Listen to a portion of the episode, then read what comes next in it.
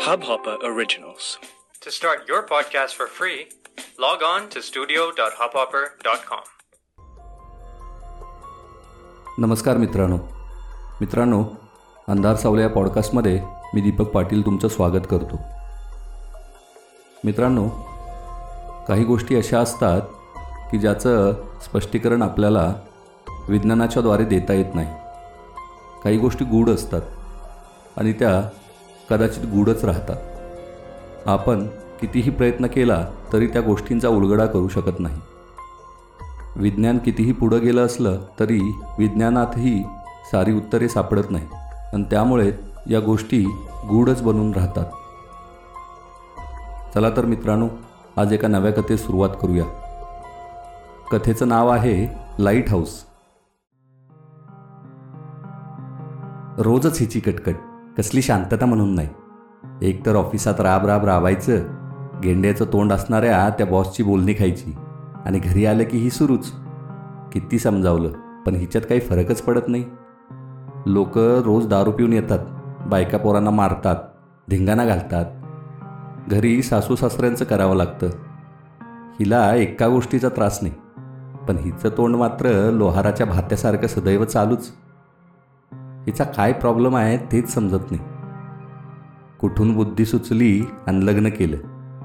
चला ब्रह्मचारी राहिलो असतो तर जास्त सुखी झालो असतो असं वाटतंय आता. वेदांत साने अंदाजे तिशीचा नवविवाहित युवक. लग्नाला जेमतेम एक वर्ष झालं असावं. त्याची पत्नी आरती जरा कटकट करणारी होती.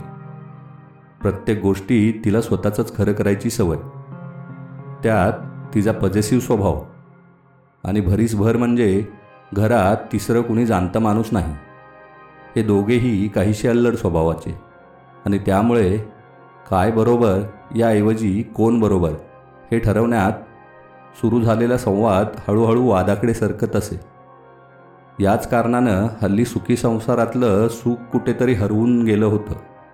आणि उरला होता फक्त संसार. आजही अशाच एका फालतू कारणावरून खटका उडाला असावा. रात्री दहाच्या सुमारास वेदांत घरातून बाहेर पडला. थोडासा चिडूनच. रस्त्यानं पावलं उचलत असला तरी त्याचं लक्ष मात्र रस्त्यावर नव्हतं. त्याच्या डोक्यात वनवा पेटला होता. त्याचं आणि त्याच्या पत्नीचं आरतीचं भांडण झालं होतं. म्हणजे हे काही तसं नवं नव्हतं. भांडणं ही रोजचीच होती. पण आज जरा जास्तच वाद झाला असावा. त्यामुळे डोकं फिरल्याने वेदांत घरातून बाहेर पडला होता. तो रस्त्याने तारातारा चालत असला तरी त्याला कसलीही दिशा नव्हती. कुठं जायचं असं काही ठरलं नव्हतं. तो खरं तर या भांडणापासून दूर जाण्यासाठी निघाला होता. पण भांडण हे त्याच्या डोक्यात होतं हे त्याला कदाचित कळालंच नसावं. त्यामुळे घरापासून चांगला किलोमीटरभर लांब येऊनही तो अजूनही मेंटली तिथेच होता. तोंडाने अस्पष्ट बडबडत तो त्या निर्जन रस्त्यावर चालला होता. आता हवेत किंचित गारवा जाणवू लागला. रस्त्याने येणारे तुरळक वाहन सोडून रस्ता तसा निर्जन होता. पण या साऱ्याकडे लक्ष द्यायला वेदांत भानावर कुठे होता? तो आपल्याच तंद्रीत चालत होता. घरापासून तो चांगला दीड दोन किलोमीटर दूर आला असेल. शहराच्या वस्तीपासून दूर होत आता त्याची पावले समुद्रकिनाऱ्याकडे वळली. रस्ता सोडून तो अनावधानाने किनाऱ्याकडे जात होता. तिथे असणारा उंच वर्तुळाकार दिवा फक्त एक मिनमिनता उजेड फेकत होता. बहुधा तो बिघडला असावा. त्यामुळे रस्ता सोडून किनाऱ्याकडे सरकताना अंधार अधिकच गहिरा झाल्याचा भास होत होता. फेसाळत्या लाटा जरी दिसत नसल्या तरी त्यांचा खळखळाट मात्र पुढे पुढे सरकताना अधिक तीव्र होत होता. आणि इतक्यात तो थांबला. त्याच्या डोक्यातील मघापासून सुरू झालेलं विचारचक्र थांबलं आणि त्याची जागा भयाने घेतली. आपण रागाच्या भरात एका चुकीच्या ठिकाणी आलोय हे त्याच्या लक्षात आलं.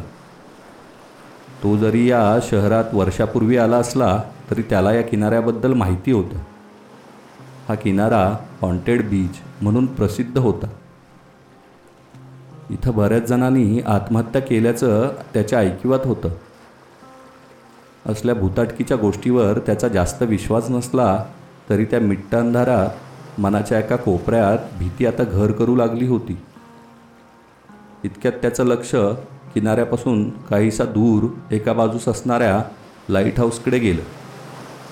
ते लाइट हाऊस तो उभा असलेल्या जागेपासून अंदाजे दीड दोन किलोमीटर दूर असावं. एवढं दूर असूनही ते लाइट हाऊस अस्पष्ट का असेना पण दिसत होतं. त्याच्या वरच्या टोकाशी असणारा प्रकाश झोताचा तो मोठा दिवा सुस्थितीत होता आणि तो तीव्र प्रकाश टाकत होता. तो लाइट हाऊस वापरात असेल याची वेदांतला कल्पनाही नव्हती. तसा तो दिवसा या किनाऱ्यावर बऱ्याचदा आला होता पण रात्री येण्याची त्याची ही पहिलीच वेळ होती. वेदांत हळूहळू पुढे चालत आला आणि एका ठिकाणी वाळूत बसला.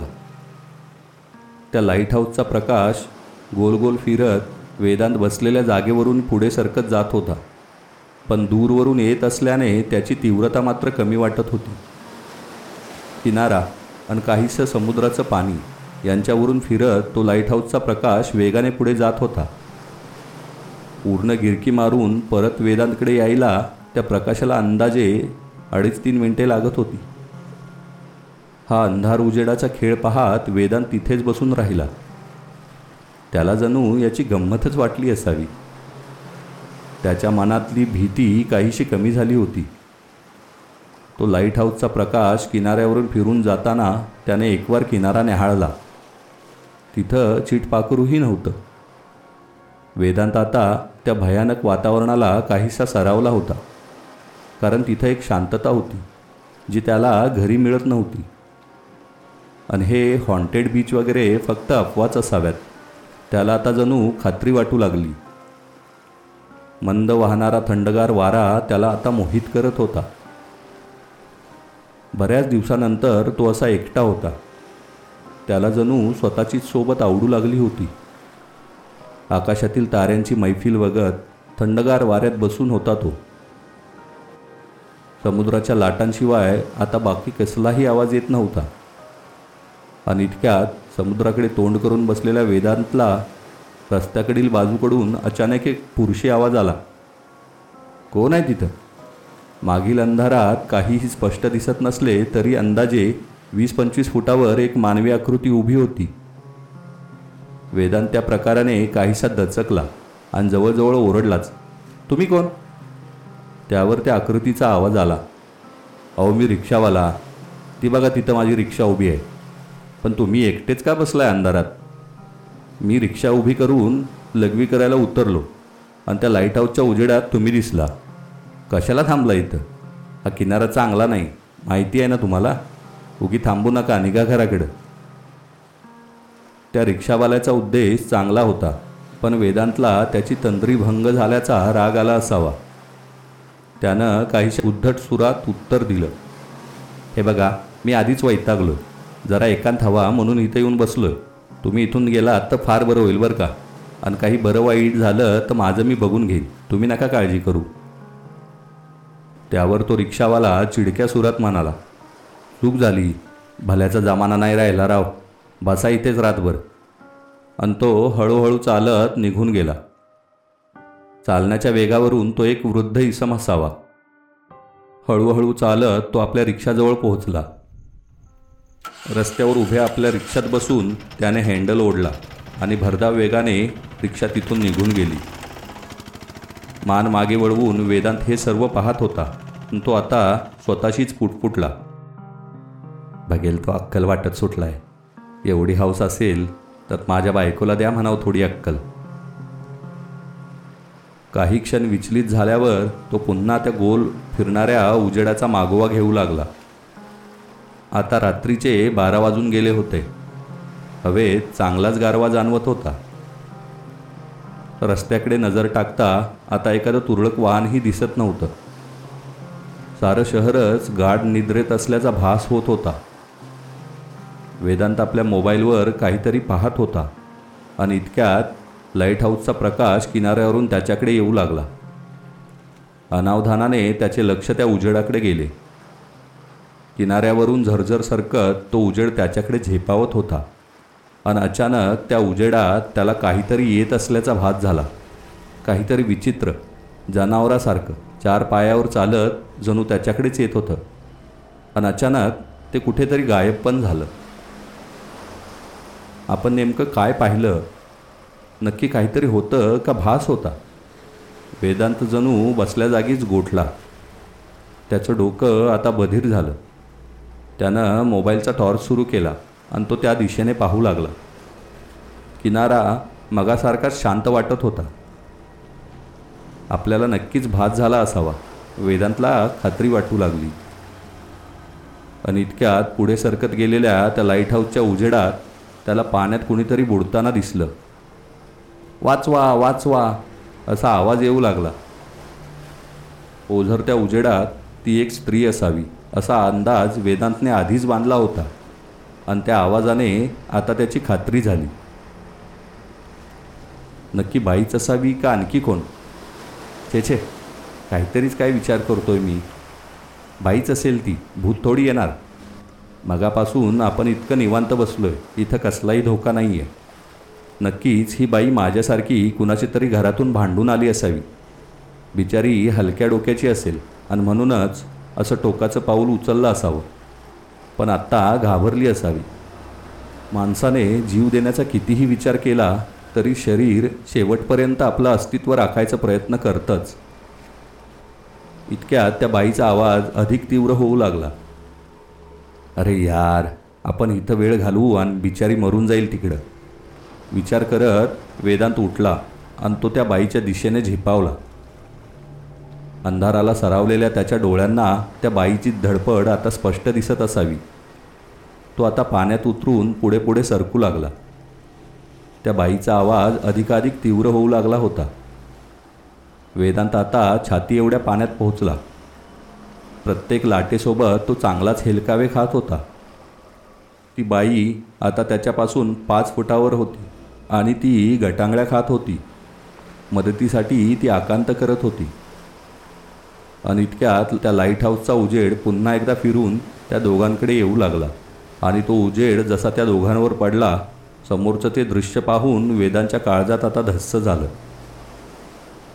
त्या पाच दहा सेकंदाच्या प्रकाश झोतात त्याने पाहिलं. त्याच्यासमोर पाण्यात बुडणारी ती बाई आता त्याच्याकडे बघून हसत होती. तिचं संपूर्ण शरीर हे शेवाळलेलं आणि फुगलेलं वाटत होतं. त्या फुगून टम्म झालेल्या शरीरावर ठिकठिकाणी जखमा होत्या. त्या सडलेल्या वाटत होत्या. आणि आता ती बाई अंधारात त्या पाण्यात स्तब्ध उभी होती. लाइट हाऊसचा उजेड केव्हाच निघून गेला होता? हा बिभत्स नजारा पाहून वेदांचं सारं शरीर त्या थंड पाण्यातही आता गरम होऊ लागलं. त्याचे कान तापू लागले. कपाळावर घाम जमा झाला. आणि प्रसंगावधान राखून त्याने आपले पाऊल मागे वळवलं. पण पण हे काय? ती बाई आता त्याच्या मागेच उभी होती. अगदी अगदी एक फुटावर उभी होती ती. वेदांतला काही समजायच्या आत तो आता त्या थंडगार पाण्यात खाली खेचला जाऊ लागला. त्या हैवानी तागदी पुढे त्याचा प्रतिकार अगदी फोल ठरत होता.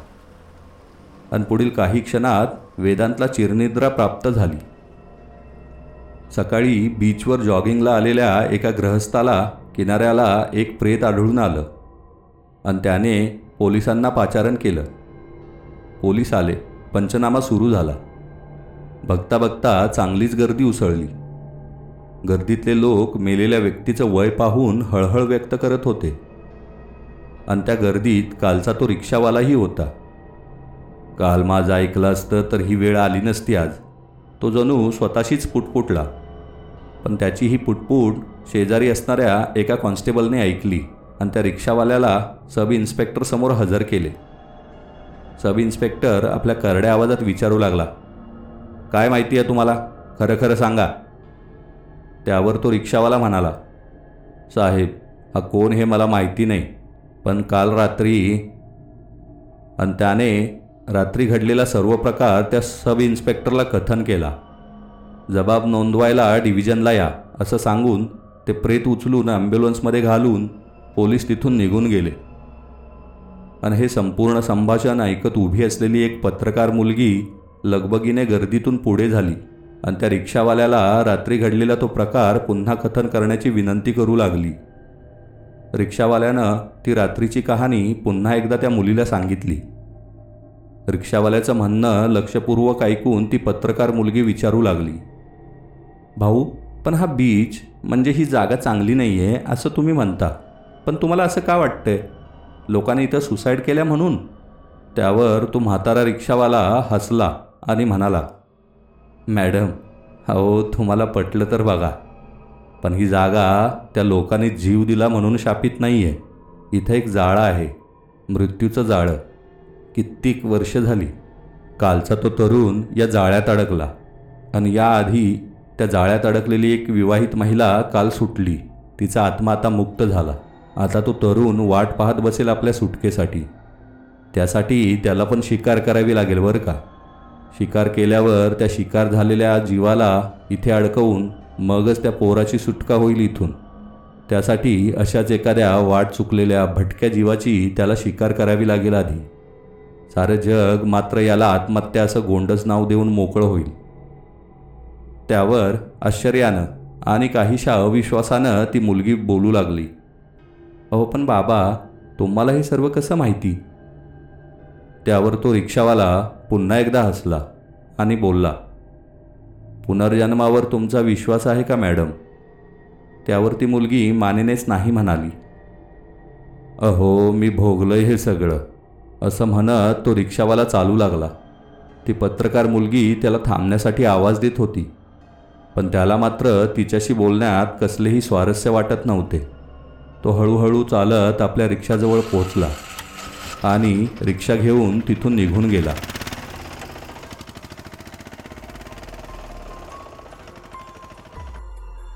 धन्यवाद मित्रांनो. मित्रांनो माझ्या पॉडकास्टला तुम्ही अजून सबस्क्राईब केलं नसेल तर सबस्क्राईब करा. माझं हे podcast Hubhopper Google podcast Amazon music Gaana Saavn अशा विविध प्लॅटफॉर्म्सवर अवेलेबल आहे. तेव्हा माझ्या पॉडकास्टला सबस्क्राईब करा आपल्या मित्रमंडळींमध्ये शेअर करा. पुन्हा भेटूया एका नवीन कथे तोपर्यंत धन्यवाद.